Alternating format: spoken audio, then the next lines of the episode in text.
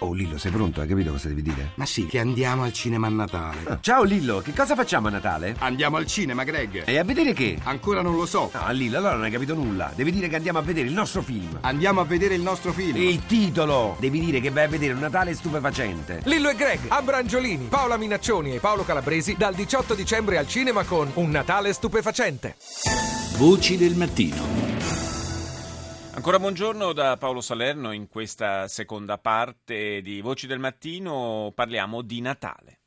Visto che oggi è una giornata così bella, eh, vi voglio anche dire una cosa importante. No, abbiamo pensato che questi pochi giorni che ci restano ancora da vivere li vogliamo passare più vicino a voi. Questo non aspettavamo altro, vero Gino? Sicuro. Che bellezza, che bello Natale. Purtroppo queste notizie di serenità sono turbate dalla, da un'altra notizia di un morto e tre feriti a seguito dello scoppio che ieri notte ha distrutto un appartamento alla periferia di Milano. All'origine del disastro la fuoriuscita di gas da una bombola all'interno di una vecchia stufa. Mamma! Che c'è? Ma che avete fatto? Un altro regalo? Eh, così finalmente potete buttare quel braciere. Ma non dovevate! E su, è una stufetta. Abbiamo contribuito un po' per ciascuno. Cioè, sì, un po' per uno. Questa ve la mettete in camera vostra, eh? Ma che bello pensiero. Dite la verità. Io ti ringrazio, eh, guarda, ti eh, ringrazio Modica, con tutti i cuori. Hai visto che bel regalo che abbiamo fatto ai nonni, eh? Ci vorrete perdonare se abbiamo scherzato un pochino su un tipo di Natale sui generis, quello evocato da questo passaggio del film Parenti Serpenti, commedia che enfatizza proprio gli scontri personali che però, e questo è un dato di fatto, talvolta accompagnano quello che invece dovrebbe essere soprattutto un appuntamento gioioso. Per molte persone però le riunioni familiari in occasione delle festività sono motivo di stress e di ansia eh, per vari motivi. Paola Cortese ha chiesto alla psicoterapeuta Maria Rita Parsi che cosa talvolta trasformi questo periodo in un catalizzatore di tensioni familiari. È un momento delicatissimo che dovrebbe essere gestito con dei riti che creano legami, cioè con dei momenti conviviali, e che però vengono smontati questi momenti molto spesso da, da vecchi rancori, da vecchie cose sopite. Tu vieni invitato alla sincerità, vieni invitato al, all'affetto, vieni invitato all'abbraccio e in realtà eh, si tratta di abbracci molto spesso ipocriti, momenti che invece di essere caratterizzati dalla sincerità vengono caratterizzati dalla formalità, compreso la formalità del regalo. È quasi un illusione che poi diventa una delusione. Ci sono dei meccanismi o delle parole che fanno scattare i conflitti? Un meccanismo che fa scattare parecchi conflitti è essere delusi nelle aspettative di doni che si potevano avere. Altre cose che fanno scattare il conflitto sono le tensioni che ci sono all'interno delle famiglie. I figli sono magari figli di coppie che si sono separate. È più difficile il Natale per le famiglie allargate? Direi proprio di sì. Ci si deve dividere, i bambini devono passare magari la vigilia con i nonni materni e la mamma e poi il giorno il venticinque con i nonni paterni e il papà. Poi nelle famiglie allargate ci sono le nuove compagne, i nuovi compagni, molto spesso con nuovi figli, nuove figlie, come sono divisi i doni, chi dona di più, chi dona di meno. Ci sono anche delle gelosie? Ma molto forti, quando hai dei nuovi fratelli o delle nuove sorelle intorno a te e non hai il conforto magari del genitore che ti manca, che può essere la mamma, può essere il papà, ti puoi sentire orfano, solo. Penso anche alle famiglie interetniche.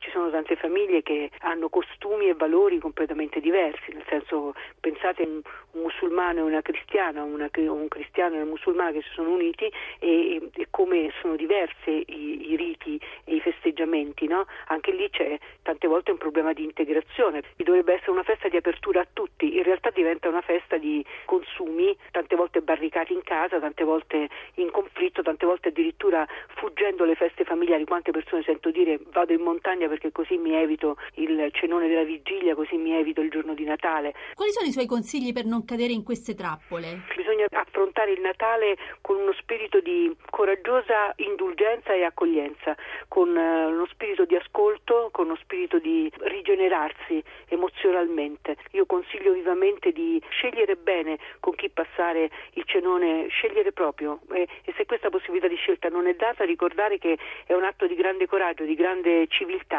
Non litigare proprio la notte di Natale, non accendere fuochi, non trascinare nella rissa o nel, o nel dolore o nella delusione dei momenti che invece sono di rigenerazione profonda. Quindi anche dire dei no? Sì. anche dire di no. Voci del mattino. A proposito di Natale, se non lo avete ancora fatto, è davvero arrivato il momento di pensare al menù per il cenone della vigilia, fra le tante proposte, anche quella ispirata al ritorno alle ricette della tradizione, ed è certamente molto gustosa la tradizione culinaria siciliana, che al microfono di Paola Cortese ci suggerisce da Palermo lo chef Carlo Hassan. Un fritto di verdure, carciofi, cardi, broccoli, formaggio, tutto in pastella fritto. Poi come primo piatto un timballo di maccheroni alla tallarana fatto con bucatini, funghi delle madonie, sugo di carne, maneggiato tutto con del formaggio e messo dentro una sfoglia, e viene come una torta in effetti.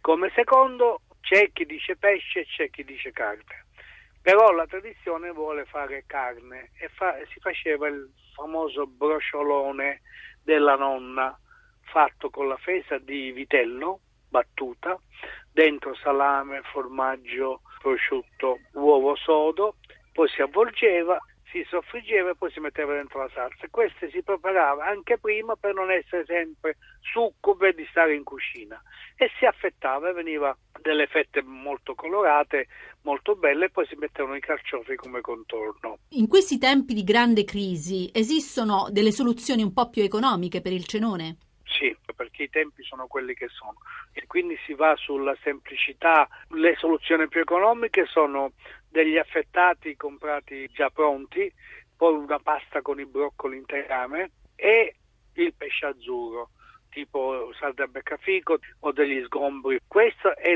la soluzione per poter spendere meno. Un'altra possibilità, visto che siamo abbastanza in anticipo, potrebbe essere di comprare le cose adesso e surgelarle, forse costano di meno? Sì, allora sì. Perché passando il tempo aumentano i prezzi in una maniera terribile, e allora comprano adesso, congelano e poi al momento debito li escono per farle. Visto che poi ci si sposta molto, si va a casa dei parenti, per esempio si va a casa delle mamme, delle suocere, che consigli dà per portare delle cose già pronte? Per esempio, se si mettono d'accordo, io faccio un antipasto, tu fai un primo, io faccio un secondo, e allora quel discorso del timballo alla tallarana io lo trovo buono e non dispendioso, perché semplicemente pasta, bucatini con eh, sugo di carne, funghi e prosciutto, punto e basta, e lo sfoglio, e si può anche infornare dove si va a casa dal parente che ci ospita. Lei, nella sua esperienza di chef, come ha visto cambiare i gusti e anche le esigenze dei clienti in questi anni? Tanto.